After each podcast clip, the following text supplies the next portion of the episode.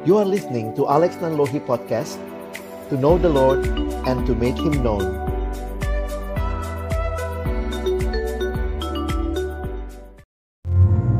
Mari kita tunduk kepala kita berdoa di hadapan Tuhan. Benar ya Tuhan Kami tidak bisa hidup tanpamu. Kami bersyukur karena Engkau hadir bagi kami di dalam segenap pergumulan hidup kami. Malam ini kami mohon ya Tuhan, terjadi kebangunan rohani yang sejati. Ketika setiap kami berjumpa dengan Tuhan di dalam firman-Mu. Biarlah waktu kami membuka firman-Mu, bukalah juga hati kami ya Tuhan. Jadikanlah hati kami seperti tanah yang baik, supaya ketika benih firman Tuhan ditaburkan boleh sungguh-sungguh berakar, bertumbuh dan juga berbuah nyata di dalam hidup kami. Berkati hambamu yang menyampaikan dan setiap kami yang mendengarkan.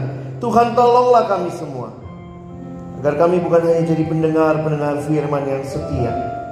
Tapi mampukan kami dengan kuasa dari rohmu yang kudus. Kami dimampukan menjadi pelaku-pelaku firman dalam hidup kami. Dalam masa muda kami. Bersabdalah ya Tuhan, kami siap mendengarnya. Dalam nama Tuhan Yesus Kristus, kami berdoa, kami bersyukur. Amin. Shalom. Saya harap semua sudah terisi perutnya dengan kenyang. Tapi ini saat-saat perjuangan ya. Kalau habis makan biasanya ngantuk. Tapi kita saling menjaga ya. Karena cuma dua kemungkinan, kalian yang tertidur atau Kak Alex yang tertidur. Ya, jadi kita sama-sama akan melihat firman Tuhan. Saya kursi sebentar.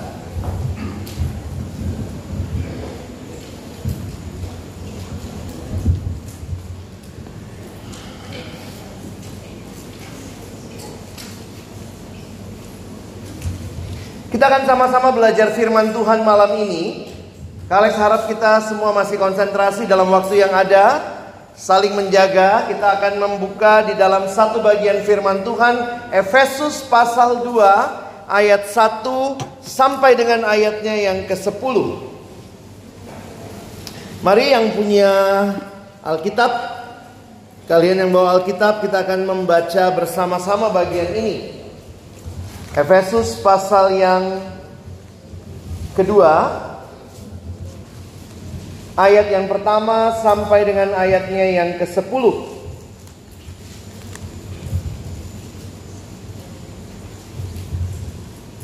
Mari kalau sudah menemukan kita membaca bergantian. Kalex baca ayat 1. Mohon Bapak Ibu, adik-adikku sekalian membaca ayat 2 kita bergantian sampai ayat 10. Saya akan mulai ayat yang pertama.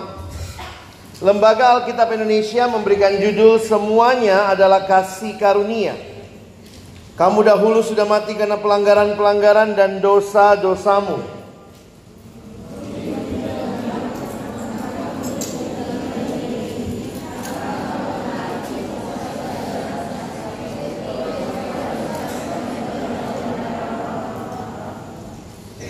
Sebenarnya dahulu kami semua juga terhitung di antara mereka.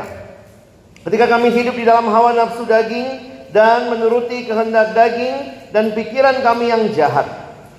Pada dasarnya, kami adalah orang-orang yang harus dimurkai sama seperti mereka yang lain.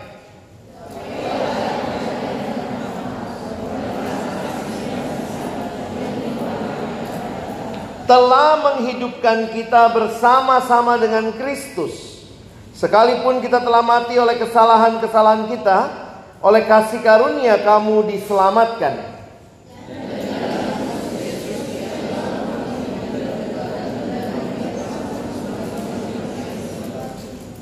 Supaya pada masa yang akan datang ia menunjukkan kepada kita kekayaan kasih karunia-Nya yang melimpah-limpah sesuai dengan kebaikannya terhadap kita dalam Kristus Yesus.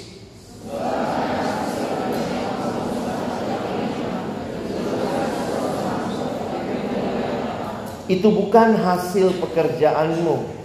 Jangan ada orang yang memegahkan diri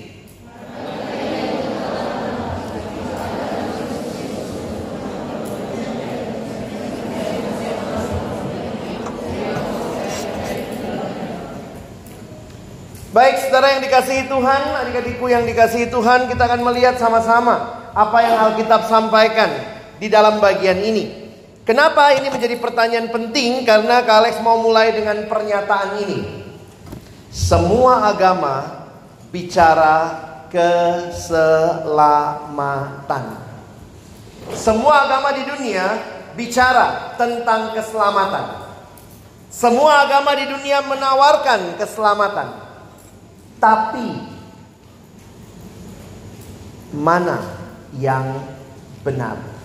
Mana yang paling tepat? Mana yang kita harus percaya? Malam ini saya ingin mengajak kita melihat firman Tuhan sama-sama. Kita melihat bagaimana Alkitab berbicara tentang keselamatan.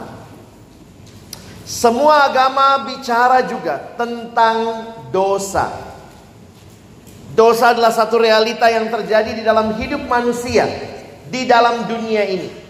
Perhatikan bagaimana Paulus mulai. Tadi kita udah bicara tentang dosa, kita lihat ayat 1 sampai 3. Kalian bisa lihat di depan. Paulus menulis kitab Efesus, dia mengatakan kepada jemaat di Efesus, "Kamu dahulu sudah mati karena pelanggaran-pelanggaran dan dosa-dosamu." Jadi ini istilah hamartia itu ada di sini. Pelanggaran dan dosa-dosamu, kamu hidup di dalamnya, kamu mengikuti jalan dunia ini, kamu mentaati penguasa kerajaan angkasa yaitu roh yang sekarang sedang bekerja di antara orang-orang durhaka. Perhatikan ayat 3. Sebenarnya dahulu kami semua juga terhitung di antara mereka. Paulus sadar dia pun juga ada di dalam dosa sebelum dia kenal Yesus. Karena itu lihat kalimatnya. Kami dahulu, kami semua juga terhitung di antara mereka ketika kami hidup di dalam hawa nafsu daging dan menuruti kehendak daging dan pikiran kami yang jahat. Pada dasarnya kami adalah orang-orang yang harus dimurkai. Masih ingat tadi upah dosa adalah maut. Maut berarti apa? Terpisah dengan Allah selama-lamanya. Kalau ini faktanya dosa, adakah jalan keluar atas dosa? Sekali lagi, semua agama bicara keselamatan. Tetapi yang menarik, kekristenan bicara keselamatan yang berbeda sekali dengan yang dunia tawarkan. Dunia menawarkan apa? Lakukanlah sesuatu, ayo coba bayarlah sesuatu supaya engkau bisa selamat. Dunia menawarkan, do something, then you will get salvation. Bagaimana kekristenan menjawab ini? Ada yang pakai pemahaman begini, oh nanti di surga kita timbang-timbang. Kalau nanti banyak dosanya, cetek timbangannya banyak dosa, masuk neraka. Oh ada yang bilang, oh nanti kalau nanti banyak amalnya, maka amalnya yang berat, wah, masuk surga. Kalau orang bisa masuk surga pakai sistem timbangan, jujur aja lah, kita banyakkan dosanya atau benernya? Hmm? Kalian yang jawab lo bukan Alex. Banyak dosanya apa benernya? Kalaupun kalian taat semua, satu hal kamu nggak taat, masih bisa dibilang bener nggak? Kalex kasih contoh ya. Misalnya anak IPK Puri telepon Kalex, kami mau datang ke rumah Kalex. Saya tinggalnya di daerah Kelapa Gading. Wah anggaplah kalian bilang, oh kak sekalian mau ke mall Kelapa Gading, kami mau jalan-jalan mampir ya ke rumah kak Alex. Oke.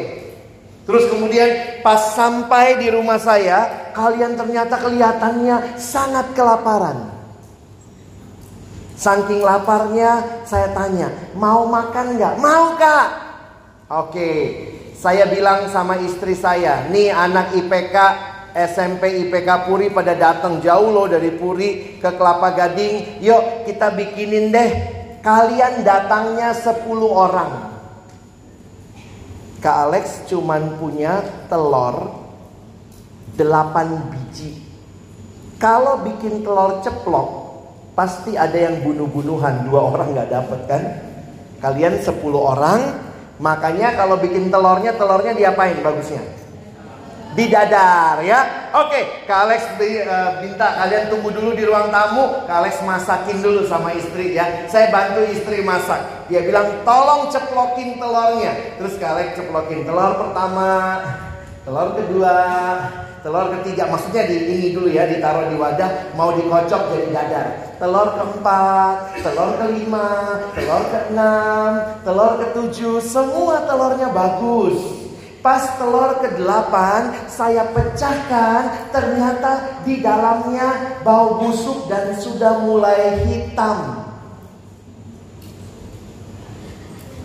Wih, jatuh deh di dalam tujuh telur yang baik.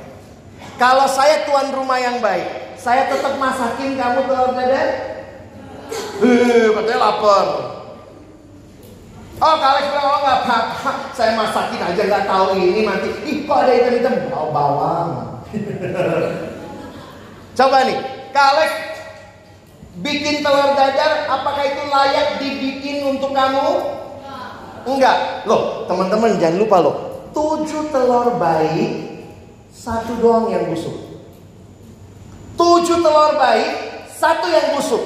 Layak nggak? Pertanyaannya sekarang begini.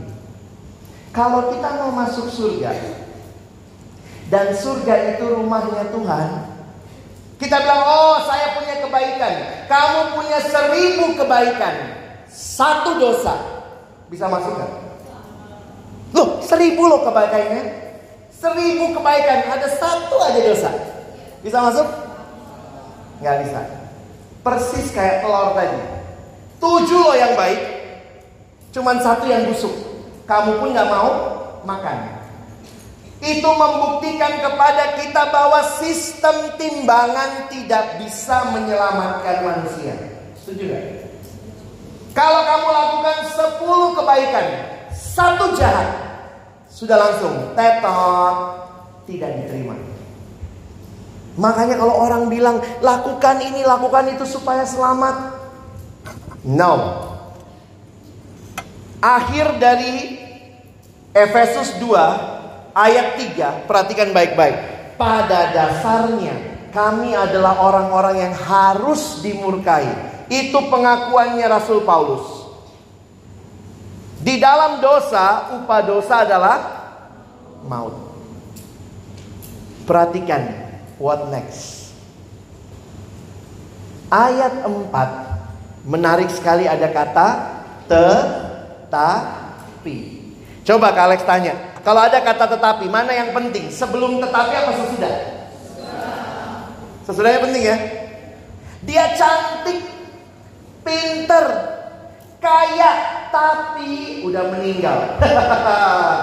Mesti dengar tuh ya. Jadi perhatikan di, di belakangnya kata tetapi itu penting. Perhatikan sama-sama. Kita baca ayat 4 ya. Satu, dua, ya. Tetapi Allah yang kaya dengan rahmat oleh karena kasihnya yang besar yang dilimpahkannya kepada kita. Teman-temanku yang dikasihi Tuhan perhatikan ayat ini baik-baik. Keselamatan disampaikan di dalam kekristenan Bukan sebagai usaha manusia datangi Tuhan. Dengar kalimat Kalex baik-baik ya. Tetapi keselamatan adalah Tuhan yang datang kepada manusia.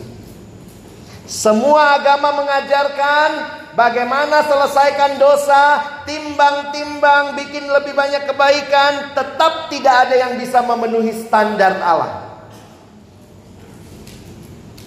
Alkitab berkata, tetapi Allah yang kaya dengan rahmat. Siapa yang menyelamatkan? Allah yang menyelamatkan. Karena itu ada kalimat dalam bahasa Inggris mengatakan begini. Salvation is not what you do for God. But salvation is what God has done for you. Bisa dipahami? Bukan apa yang saya lakukan bagi Allah, tetapi apa yang Allah lakukan, Dia datang, Dia menyelamatkan saya, dan itulah yang Alkitab saksikan kepada kita. Teman-teman, sampai sesi 4 tadi, kamu sadar, kamu tahu dosa begitu mengerikan. Dan kali ini, Kalex ingin kita mengerti anugerah Allah Allah yang kaya dengan rahmat oleh karena kasihnya yang besar yang dilimpahkannya kepada kita. Keselamatan bukan dari kita, tapi sumbernya dari Allah. Kalex googling ketemu gambar ini. Coba perhatikan baik-baik. Kalau kalian googling ini judulnya Peter Drowning. Petrus tenggelam. Sebenarnya waktu saya lihat gambar ini pertama biasa aja gitu ya. Bahkan saya sempat salah lihat. Ini gambarnya sebenarnya itu Tuhan Yesus di atas air, lalu Petrus lagi tenggelam. Jadi ini sudut pandangnya Petrus lihat Yesus. Jangan salah, jangan pikir ini Yesus yang tenggelam ya. Bukan ya. Ini Petrus lagi tenggelam gitu ya. Dan waktu saya ngerti gambar ini, hati saya terharu. Inilah gambaran keselamatan kita. Bukan kita yang bisa datang kepada Allah. Allah yang mengulurkan tangannya bagi kita. Perhatikan Gambar ini mengingatkan kita.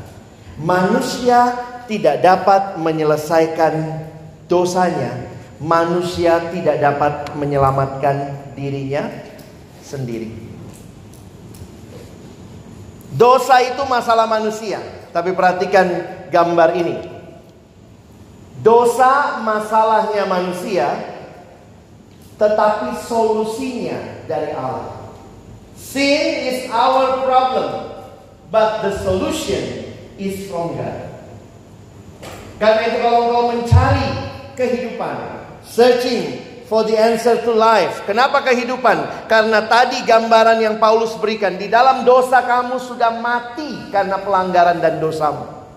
So you are searching for the answer to life? Jesus, you have found him. Cari di mana ini ya? Keyboard S-nya dua begini ya. Demi kepentingan ilustrasi. Jadi Kak Alex mau ingatkan kita sama-sama. Coba kita lihat dulu ya. Kita baca kalimat ini. Satu, dua, ya. Yesus Kristus anak Allah yang tunggal menentukan nasib kekal manusia. Perhatikan, Yesus datang bukan supaya yang miskin jadi lebih kaya. Bukan cuma itu. Yesus datang bukan supaya yang bodoh jadi lebih pintar. Tapi Alkitab menyatakan dia datang supaya yang binasa boleh hidup kekal. Karena tidak ada satupun manusia yang bisa menyelesaikan masalah dosanya. Dan upah dosa adalah maut. Maut adalah binasa. Binasa kekal. Maka ketika Yesus datang. Alkitab menyatakan hanya dialah yang bisa menyelesaikan masalah manusia. Teman-teman Alex sama lama mikirnya ya. Saya sejak sejak kecil suka mikir-mikir gitu ya dan saya harap juga buat kalian yang mungkin lagi bergumul berpikir kenapa sih bisa begitu? Yang dosa kan saya. Kok Yesus yang selamatkan saya bisa menyelesaikan dosa saya? Sebenarnya jawaban Alkitab sederhana. Di dalam pengertian kita tentang dosa dan keselamatan, Alkitab menggunakan sistem perwakilan. Ingat, yang dosa di Taman Eden siapa? Adam. Kok kamu jadi ikut berdosa? Lo yang dosa kan Adam, saya nggak ikutan di situ. Tapi semua kita yang lahir di bawah keturunan Adam, kita mewarisi dosa itu. Jadi kalau kalian memahami Alkitab bicara sistem perwakilan. Ada seorang penulis uh, penulis buku bernama R.C. Sproul. Dia kasih gambarannya begini. Bayangkan Adam itu lagi mengemudikan bus. Di dalam busnya Adam itu seluruh umat manusia. Jadi bayangkan Adam lagi mengemudikan bus, di dalam busnya Adam itu seluruh kita umat manusia. Nah, begitu Adam nyetirnya salah masuk ke jurang, yang masuk cuma Adam? Enggak, tapi semua umat manusia. Karena itu, dengan ketaatan satu orang, Yesus Kristus, bagi kita semua yang percaya kepada Dia, kita pun diselamatkan. Jadi, kalau kalian bisa memahami, sama seperti dosa, kata Paulus di Roma 5, dosa masuk ke dalam dunia karena satu orang, namanya Adam, maka keselamatan datang kepada dunia karena satu orang namanya Yesus Kristus. Dialah Allah yang jadi manusia. Ketaatan Yesus mati di kayu salib itu menyelamatkan kita. Coba Kak Alex jelasin sebentar ya. Teman-teman coba buka 2 Korintus 5 ayat 21. Saya turun sebentar jelasin buat kalian. 2 Korintus 5 ayat 21.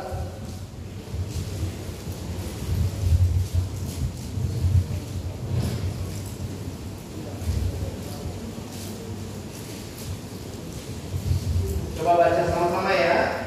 2 Korintus 5 ayat 21. Iya, baca sama-sama. Satu, dua, iya. Dia yang tidak mengenal dosa telah dibuatnya menjadi dosa karena kita supaya di dalam dia kita dibenarkan oleh Allah. Ulangi ya, baca lagi. Satu, dua ya. Dia yang tidak mengenal dosa telah dibuatnya menjadi dosa karena kita supaya dalam dia kita dibenarkan oleh Allah. Perhatikan kalian sebentar, saya nggak akan pakai mic supaya terlihat jelas. Saya membuat peragaan seperti ini.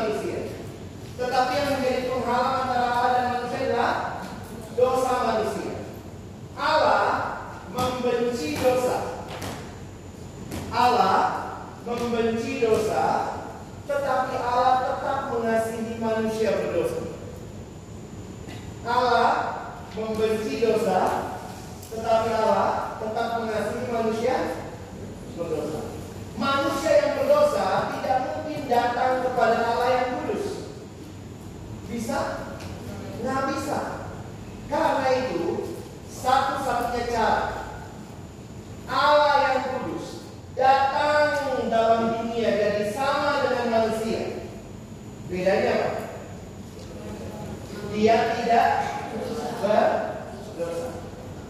Nah, Kalau ulangi lagi ya. Allah membenci dosa, Allah mengasihi manusia berdosa. Di dalam dosa, manusia tidak bisa datang kepada Allah. Karena itu Allah yang datang menjadi manusia. Jadi sama dengan kita. Bedanya di mana? Dia tidak berdosa. Sekarang lihat lagi ayatnya. 2 Korintus 5 ayat 21. Siapa yang disebut di sini? Dia yang tidak mengenal dosa, dia itu siapa? Yesus yang tidak mengenal dosa telah dibuatnya. Nyanya siapa? Nyanya siapa? Allah Bapa. Dia, coba pakai bahasa aja. Yesus yang tidak berdosa telah dibuat Bapa menjadi dosa karena kita.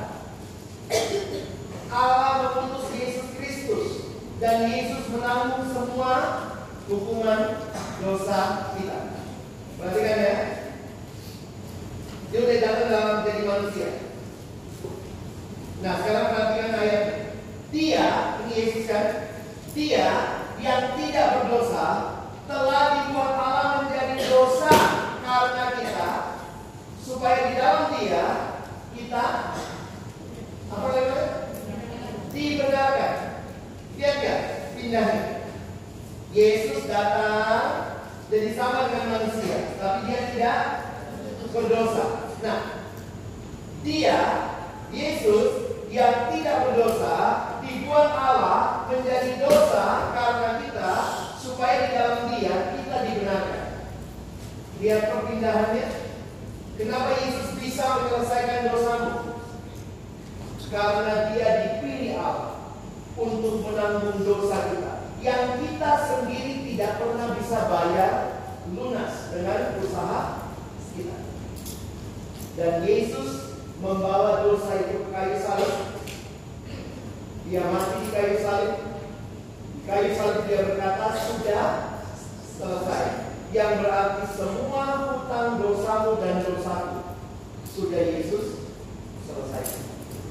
Ini kan berarti kalau perkataannya ini dibuang ya. Ini kan Alkitab gitu ya. Oke, dan ketika Yesus sudah menyelesaikan dosa, Yesus menawarkan hidup yang kekal bagi setiap orang yang percaya. Thank you. Jadi teman-teman yang dikasihi Tuhan, kalau kita tanya, kok bisa Yesus menyelamatkan saya? Mengapa bisa Yesus menyelesaikan dosaku? Karena dialah yang diutus Allah menyelesaikan apa yang saudara dan saya bisa lakukan, tapi tidak bisa selesaikan. Tidak bisa kita menyelesaikan dosa. Kita cuma mengatakan upah dosa adalah mau. Karena itu kembali lagi melihat Yesus yang datang itu sungguh-sungguh memberikan kepada kita keselamatan yang kekal. Kita baca kalimat ini. Satu, dua, ya. Bukti kasih Allah bagi orang berdosa adalah dengan memberikan Yesus Kristus anaknya yang tunggal. Teman-teman, Allah menebus manusia melalui pengorbanan anaknya Yesus Kristus. Satu-satunya jalan keselamatan kepada Allah. Semua manusia datang kepada Tuhan tapi tidak ada yang nyampe. Kenapa? Manusia berdosa tidak bisa selesaikan dosanya. Tapi Yesus yang datang menyelesaikan dosa kita. Kalian senang waktu dapat gambar ini ya. Ini gambar siluetnya hidup Yesus. Kalian masih ingat ya di mana Yesus berkata sudah selesai? Di kayu salib. Karena di situlah dosamu dan dosaku diselesaikan. Bagaimana dia menyelesaikannya? Ayat yang tadi. Baca lagi. Dia yang tidak mengenal dosa telah dibuatnya menjadi dosa karena kita. Supaya di dalam dia kita dibenarkan. Jadi saya berharap hari ini kamu mengerti. Kekristenan membicarakan tentang keselamatan, tapi bukan manusia yang berupaya tapi Allah yang beranugerah. Anugerah itu artinya pemberian. Anugerah itu berarti kado. Itu yang Tuhan berikan kepada kita. Karena itu kalau ingatkan lagi, Yesus bayar harga yang sangat mahal untuk penebusan kita. Salib adalah bukti termulia dari kasih Allah. Salib menyingkapkan kasih terbesar di dalam dunia. Ini adalah foto almarhum pendeta Billy Graham. Salah satu orang yang dikatakan memberitakan Injil kepada manusia paling banyak di dunia. Selama dia hidup, dia berkhotbah ke mana-mana di Amerika dan keliling dunia. Dan yang menarik, dia berkata, salib itu menyingkapkan kasih terbesar di dalam dunia. Dengan pengorbanannya di kayu salib, Yesus mau bilang apa sama kita? I love you. Tuhan tidak mau kau hidup lebih lama di dalam dosa. God loves you. Jesus loves you. Yes, no question. Saya senang gambar ini ya speaks a lot. Jesus loves you. No question. Keselamatan kita karena sumbernya dari Allah. Kalau keselamatan itu sumbernya manusia, maka keselamatannya bisa pasti, bisa nggak pasti. Tapi karena keselamatan kita dari Allah, maka keselamatan kita pasti. Ya dan amin. Sifatnya kekal. Coba lihat. Kalau kalian nanti mengerti, perhatikan ini ada tiga tenses muncul. You learn English? Past. Telah menghidupkan, telah menghidupkan. Now give us a place, memberikan tempat bersama dia di surga. Ayat 7. Ini future hope. Pada masa yang akan datang. So our salvation is solid. Kenapa? Karena ini jaminannya. Dulu sekarang akan datang. Kristen tidak bicara mudah-mudahan. No. Kita bicara amin. Pasti di dalam Kristus.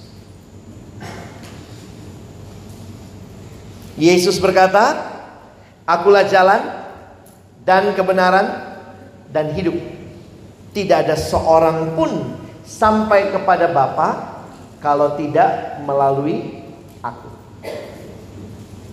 Teman-teman kalau kalian mau ke rumah Kak Alex, siapa yang menentukan kalian boleh datang? Kalian yang mau datang atau saya yang punya rumah? Yang punya rumah ya? Mungkin kalau oh saya nggak mau tahu Kak Alex, pokoknya saya datang. Pokoknya bukain pintu ya. Eh rumah-rumah gue. Kalau kamu mau datang ke saya, maka saya yang menentukan. Kalau kalian mau datang kepada Allah, siapa yang menentukan?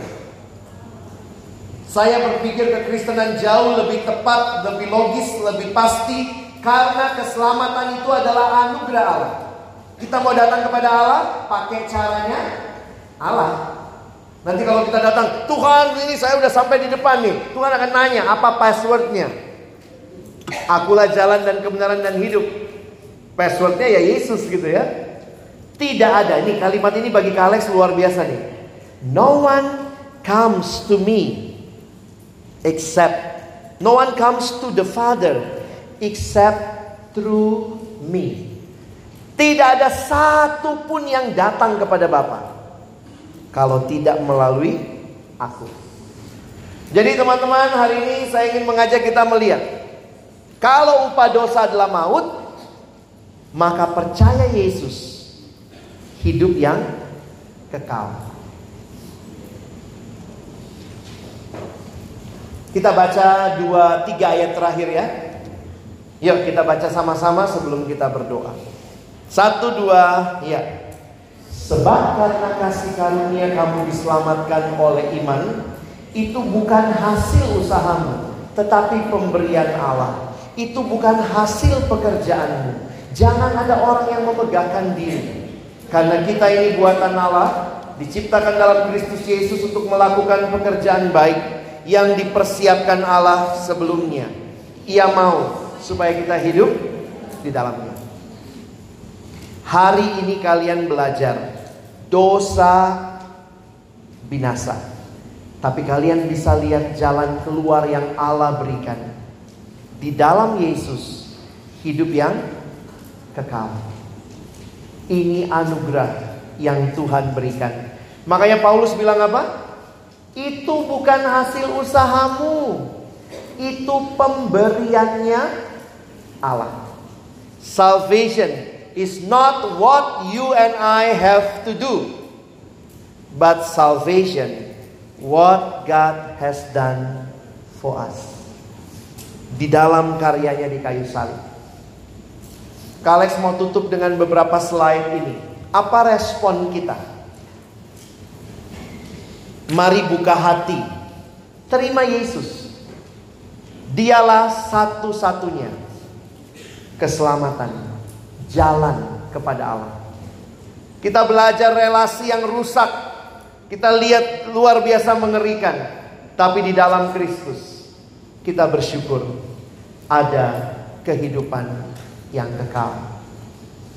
Terima Yesus, buka hatimu, terima dia dalam hidupmu. Apa artinya terima Yesus? Dua hal. Terima Yesus berarti percaya. Sungguh-sungguh percaya bahwa Yesus satu-satunya Tuhan dan juru selamatmu secara pribadi. Orang yang percaya itu gambarnya kayak gini nih teman-teman. Percaya itu berarti menyerahkan seluruh hidup. Tentu juga ini pasti bapaknya yang baik ya. Jangan bapaknya lagi anaknya lompat terus dia nerima telepon. Halo gitu ya. Percaya itu berarti sungguh-sungguh berserah. Dan yang terakhir, orang yang percaya juga harus bertobat. Siapa yang tadi berkata Tuhan saya mau tinggalkan dosa-dosaku. Saya udah tulis, bukan cuma ditulis. Saya mau tinggalkan. Kak Alex ingat berharap adik-adik bisa mengerti dengan betul. Saya mau hidup bagi Tuhan. Yang namanya keselamatan berarti percaya Yesus, bertobat sungguh-sungguh. Jesus died to save the world. And if Jesus sets you free, you are free indeed. Sekarang kita harus berkata apa? Kepada Allah, yes to God, no to sin. Kalau kalian teriak, yes, eh, apa? Kok yes? God, yes. Kurang kencang. God, God, sin.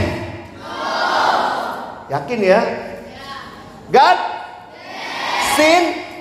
Jangan dibalik. God no, sin yes gitu ya.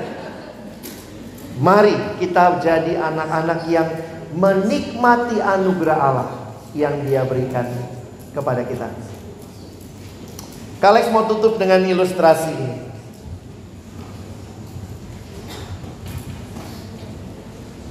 Mungkin ada yang sudah pernah lihat, sudah pernah dengar saya cuma mau cerita sebentar. Bayangkan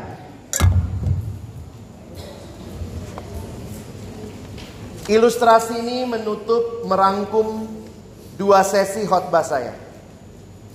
Bayangkanlah ketika Allah pertama kali menciptakan engkau dan saya.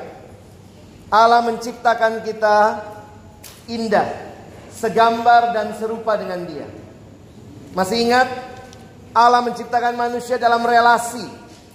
Pertama relasi dengan Allah. Masih ingat nggak? Allah harus disembah. Ini gambaran manusia dengan Allah.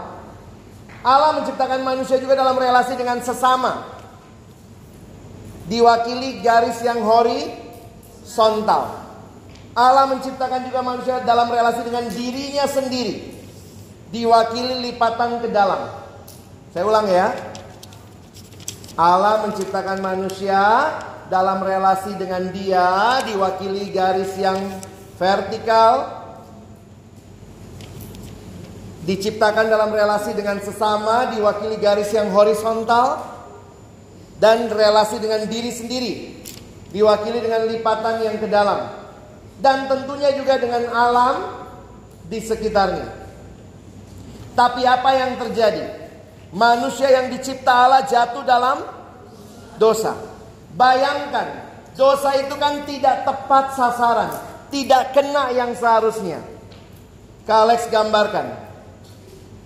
Bayangkan, jika ini adalah dosa, dosa digambarkan seperti merobek-robek eksistensi kehidupan kita. Kita yang begitu indah diciptakan Allah, tapi kemudian sudah rusak di dalam dosa. Kalian mau tanya, kalau kau punya kertas macam begini, bagusnya diapain? Awalnya bagus loh, tapi udah rusak begini diapain? Dibuang. Sekarang kalian tanya, kita kan awalnya indah, gambar dan rupa Allah. Terus jatuh dalam dosa. Bagusnya dia apa? Wajar gak sih kalau Tuhan bilang, aduh ini udah gak sesuai aslinya, udah buang aja. Wajar gak sih kalau Tuhan buang kita? Saya pikir sangat-sangat wajar. Tapi, perhatikan. Bukan itu rencana Allah. Apa rencana Allah bagi kita? Semua lihat ke depan rencana Allah bagi kita.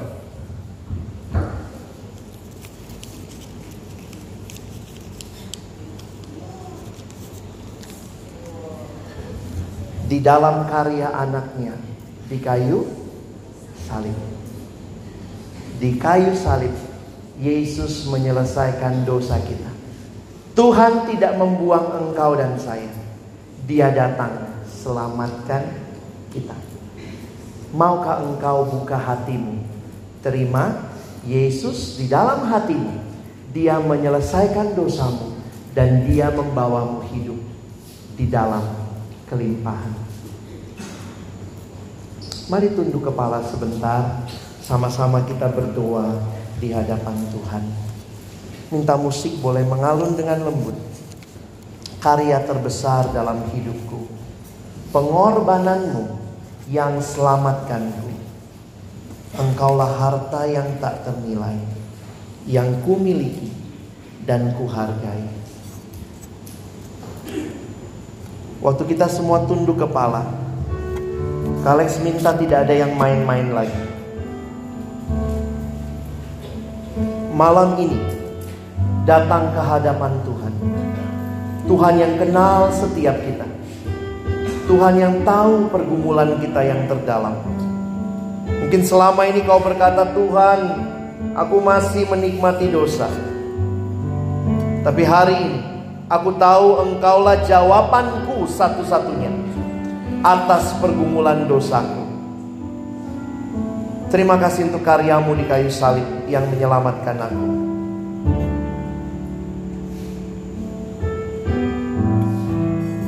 karya terbesar dalam hidupku dalam hidup pengorbananmu Tuhan pengorbananmu yang selamat engkaulah harta. Yang tak ternilai. Yang ku miliki dan ku hargai. Yesus engkau ku kagumi Sekali lagi katakan karya terbesar. Karya terbesar Dalam hidupku pengorbananmu. Yang selamatkanku Engkaulah harta yang tak ternilai yang miliki dan ku hargai Yesus engkau. Ku kagumi. Kalex minta semua kita tunduk kepala di hadapan Tuhan. Tidak ada lagi yang lihat kiri kanan. Ini waktu pribadi. Dalam hidup ada banyak keputusan yang harus kita ambil. Tapi keputusan terpenting adalah keputusan untuk menyelesaikan dosamu yang terdalam. Upah dosa adalah maut. Tapi kasih karunia Allah itulah yang menyelamatkan kita di dalam pengorbanan Yesus. Bukan apa yang harus kau dan saya lakukan, tapi lihat salib itu. Apa yang sudah Tuhan lakukan bagi kita. Di dalam kemudaanmu, kalian masih sangat muda. Tapi hari ini Tuhan nyatakan karyanya yang indah, yang agung. Izinkan malam ini sebagai hamba Tuhan Kak Alex memberikan beberapa pertanyaan untuk kalian jawab dalam hidupmu. Ingat ini keputusan pribadi. Tidak usah bicara, tidak usah korek-korek temanmu di sebelahmu. Kau tidak bisa ambil keputusan buat hidup dia. Tapi kau bisa ambil keputusan buat hidupmu. Siapa yang malam hari ini berkata, "Tuhan, di sini saya." Selama ini saya menikmati hidup dalam dosa. Jauh dari Tuhan. Saya pikir saya bisa selamat dengan usaha saya sendiri. Tapi malam ini, ini pengakuanku Tuhan. Aku butuh Engkau. Engkaulah satu-satunya Tuhan dan Juru Selamat dalam hidupku. Jika ada adik-adikku yang malam hari ini mau buka hatimu untuk pertama kalinya Terima Yesus sebagai satu-satunya Tuhan dan Juru Selamat dalam hidupmu. Terima Yesus berarti kau sungguh-sungguh percaya tidak ada Juru Selamat yang lain. Tapi terima Yesus juga dibuktikan dengan hidup yang berubah. Ada pertobatan yang sungguh-sungguh. Bukan menikmati dosa. Tapi menikmati Allah dan memuliakan Tuhan. Meninggalkan dosa. Malam hari ini. Di hadapan Tuhan di Wisma Kinasi Bogor. Adakah adik-adikku yang mengambil keputusan berikut? Jika ada, saya mau doakan keputusanmu. Sekali lagi tidak usah lihat kiri kanan. Ini keputusan pribadi. Adakah yang malam ini mau buka hatimu? Terima Yesus sebagai Tuhan dan Juru Selamat dalam hidupmu untuk pertama kalinya. Jika ada angkat tanganmu sebentar, Kak Alex mau doakan keputusanmu. Puji Tuhan, ada lagi. Puji Tuhan. Tidak usah ragu, tidak usah malu. Kalau hari ini kau katakan Tuhan, saya sekarang mengerti. Jawaban pergumulan dosaku adalah kehadiranmu. Saya mau buka hatiku, terima engkau. Ada lagi yang berkata demikian, angkat tanganmu. Puji Tuhan. Puji Tuhan, ada lagi.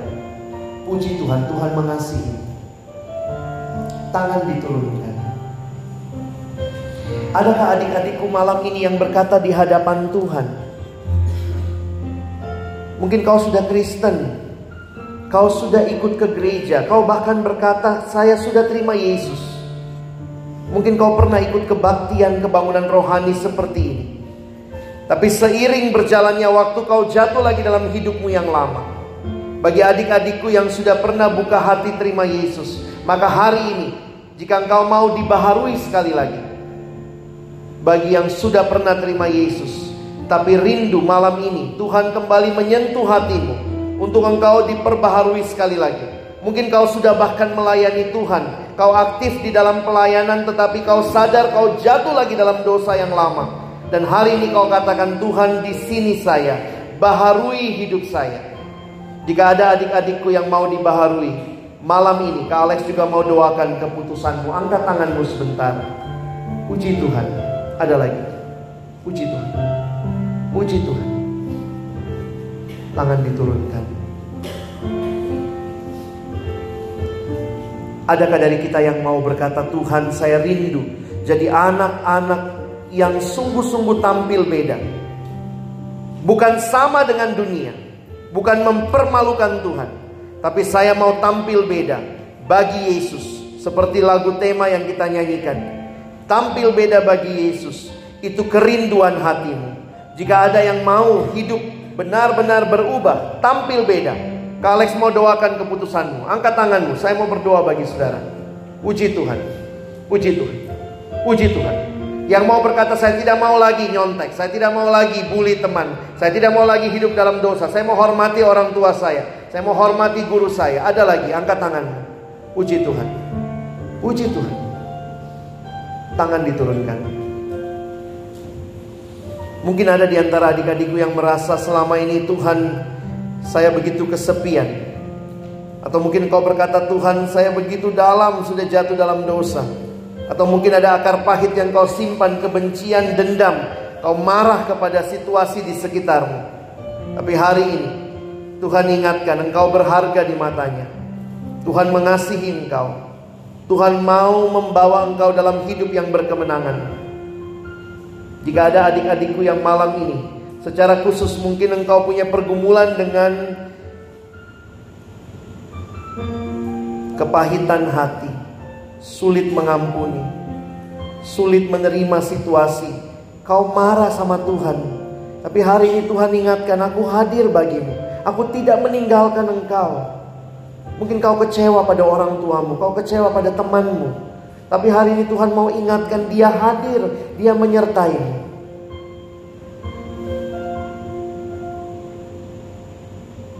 Tuhan tidak meninggalkan engkau sendirian. Meskipun mungkin orang tuamu begitu sibuk. Tapi Tuhan hadir. Dia memelukmu. Dia hadir bagimu. Malam ini sebagai hamba Tuhan saya mau meneguhkan engkau kembali. Tuhan mengasihimu. Adakah juga adik-adikku yang mau rindu melayani Tuhan? Mungkin melayani di sekolah, melayani di gereja, ambil bagian-bagian yang mungkin sederhana, menjadi pemusik, menjadi song leader, menjadi worship leader, singer, apa pun bagiannya. Kau rindu membagikan hidupmu menjadi berkat bagi Tuhan dan sesama. Jika ada yang rindu mengambil komitmen untuk melayani Tuhan di sekolah dan gereja, angkat tanganmu. Saya mau doakan juga engkau. Puji Tuhan. Ada lagi. Puji Tuhan. Puji Tuhan, Tuhan mengasihi dan Tuhan mau kau hidup bagi dia dan bagi sesama. Ada lagi. Angkat tanganmu. Puji Tuhan masih ada. Puji Tuhan. Tangan diturunkan. Kalex minta semua kita berdiri. Dengan sikap hormat di hadapan Tuhan, kita berdiri di hadapan Tuhan. Kita taruh tangan kanan kita di dada kita. Kita nyanyikan refrain lagu ini sebelum saya tutup di dalam doa. Karya terbesar. Karya terbesar. Terima kasih Tuhan. Dalam hidup pengorbananmu pengorbananmu yang selamatkanku engkaulah harta. Yang tak ternilai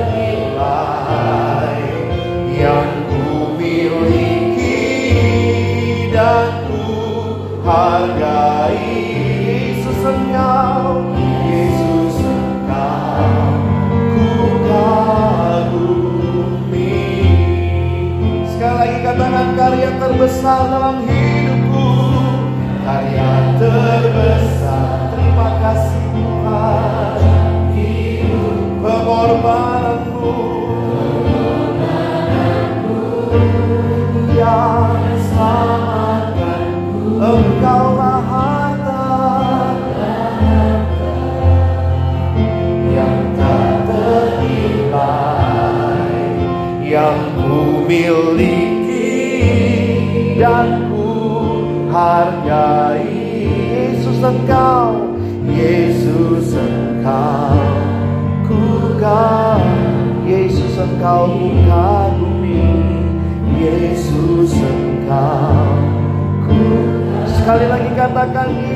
engkau kagumi Yesus engkau ku kagumi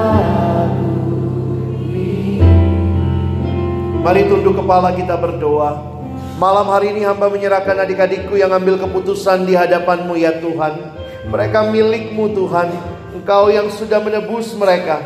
Tidak ada dari mereka yang di luar kasihmu Di luar jangkauan anugerahmu Tuhan Malam ini menyerahkan setiap hati yang sungguh-sungguh bertobat dan menyesal Yang selama ini mencari-cari cara untuk keselamatan Tapi hari ini melihat kepada salib karya Tuhan yang sudah genap bagi kami Terima kasih karena Engkau tidak membuang kami, tapi Engkau menyelamatkan kami Tuhan. Terima kasih untuk karyamu di kayu salib. Hamba berdoa bagi adik-adikku yang malam ini terima Yesus dalam hidup mereka. Mereka yang berkata tidak kepada dosa dan ya hanya kepada Tuhan. Tolong mereka yang mau hidup benar, yang mau hidup jujur, yang mau hidup baik, yang mau hidup adil, yang mau hidup menjadi berkat bagi sesama yang mau hidup memberkati keluarga mereka. Tuhan, peganglah hidup adik-adikku ini. Hamba menyerahkan juga malam ini mereka yang dibaharui sekali lagi Tuhan. Mungkin selama ini mereka sudah mengaku Kristen, sudah ikut Tuhan, tapi seiring berjalannya waktu mereka jatuh lagi dalam hidup yang lama, hidup yang mengecewakan Tuhan, hidup yang jauh dari Tuhan dan malam ini Tuhan berbicara kepada mereka, Tuhan baharui sekali lagi iman mereka. Hamba berdoa bagi adik-adikku, teguhkan mereka di dalam Engkau. Bagi mereka yang masih ragu, mungkin masih berkata, apakah Kristen menjadi agama yang akan saya pilih ke depan? Apakah Yesus menjadi juru selamat yang harus saya putuskan dalam hidup saya? Hamba berdoa biarlah bagi adik-adik yang masih punya keraguan Seiring dengan berjalannya waktu dalam perjalanan iman mereka Engkau berkenan terus menyatakan dirimu kepada mereka. Teguhkan mereka Tuhan. Hamba berdoa juga hari ini Bagi adik-adikku Yang mau tampil beda bagi Yesus. Tentunya tidak mudah ada begitu banyak tantangan di hadapan mereka. Dunia yang terus menarik mereka jauh dari Tuhan. Malam ini hamba berdoa Tuhan biarkan mereka dipegang di dalam anugerahmu. Mereka benar-benar menyatakan mau tampil beda. Supaya Yesus yang ditinggikan di dalam hidup mereka. Hamba berdoa bagi adik-adikku yang menyerahkan diri. Boleh melayani Tuhan. Baik di sekolah maupun di gereja di mana saja Tuhan hadirkan mereka dalam masa muda mereka.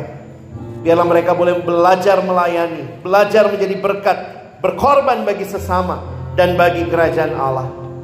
Jika ada di antara mereka yang Tuhan panggil khusus menjadi hamba Tuhan, kami berdoa malam hari ini. Mungkin mereka tidak mengangkat tangannya, tapi jika ada di antara adik-adikku yang Tuhan gerakkan untuk menjadi hamba Tuhan, memberitakan firman, membawa orang datang kepada Tuhan, diselamatkan dan hidup bagi Tuhan. Hamba berdoa teguhkan mereka. Sejak masa remaja mereka tahu jalan apa yang harus mereka lalui ke depan. Jika Tuhan berkenan bawa mereka masuk dalam sekolah teologi yang memuliakan engkau dan hidup bagimu. Dan pada akhirnya mereka jadi hamba-hamba Tuhan yang memuliakan Tuhan. Di generasi yang semakin bengkok ini. Terima kasih Tuhan. Berdoa buat Bapak Ibu guru yang membimbing anak-anakmu. Teguhkan setiap kami Tuhan. Membawa mereka di jalan kebenaran. Dan kalau kami juga mengalami pergumulan-pergumulan hidup yang membuat kami sering kali juga jatuh dan meragukan Tuhan. Malam ini teguhkan kami kembali. Terima kasih Tuhan. Terima kasih banyak. Ke dalam tanganmu kami menyerahkan seluruh hidup kami. Dalam nama Yesus kami berdoa. Amin. Silakan duduk. Waktu kita semua tenang, biar musik mengalun, tidak ada yang bicara.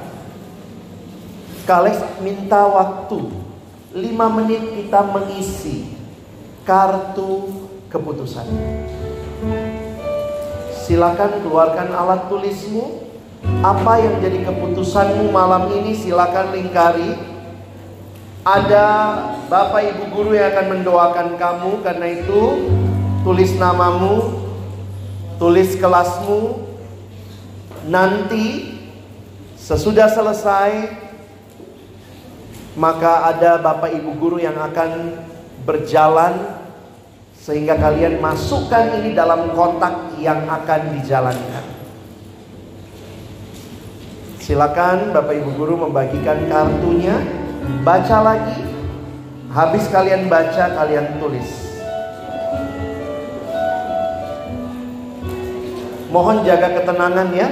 Jadi tidak usah bicara, ini keputusan pribadi. Apa yang kamu tulis, biarlah Tuhan teguhkan kamu dengan komitmen ini.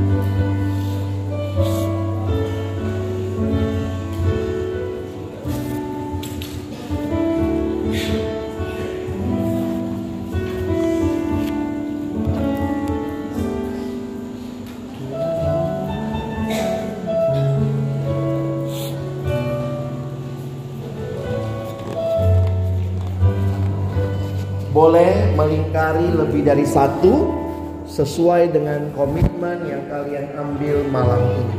Ya,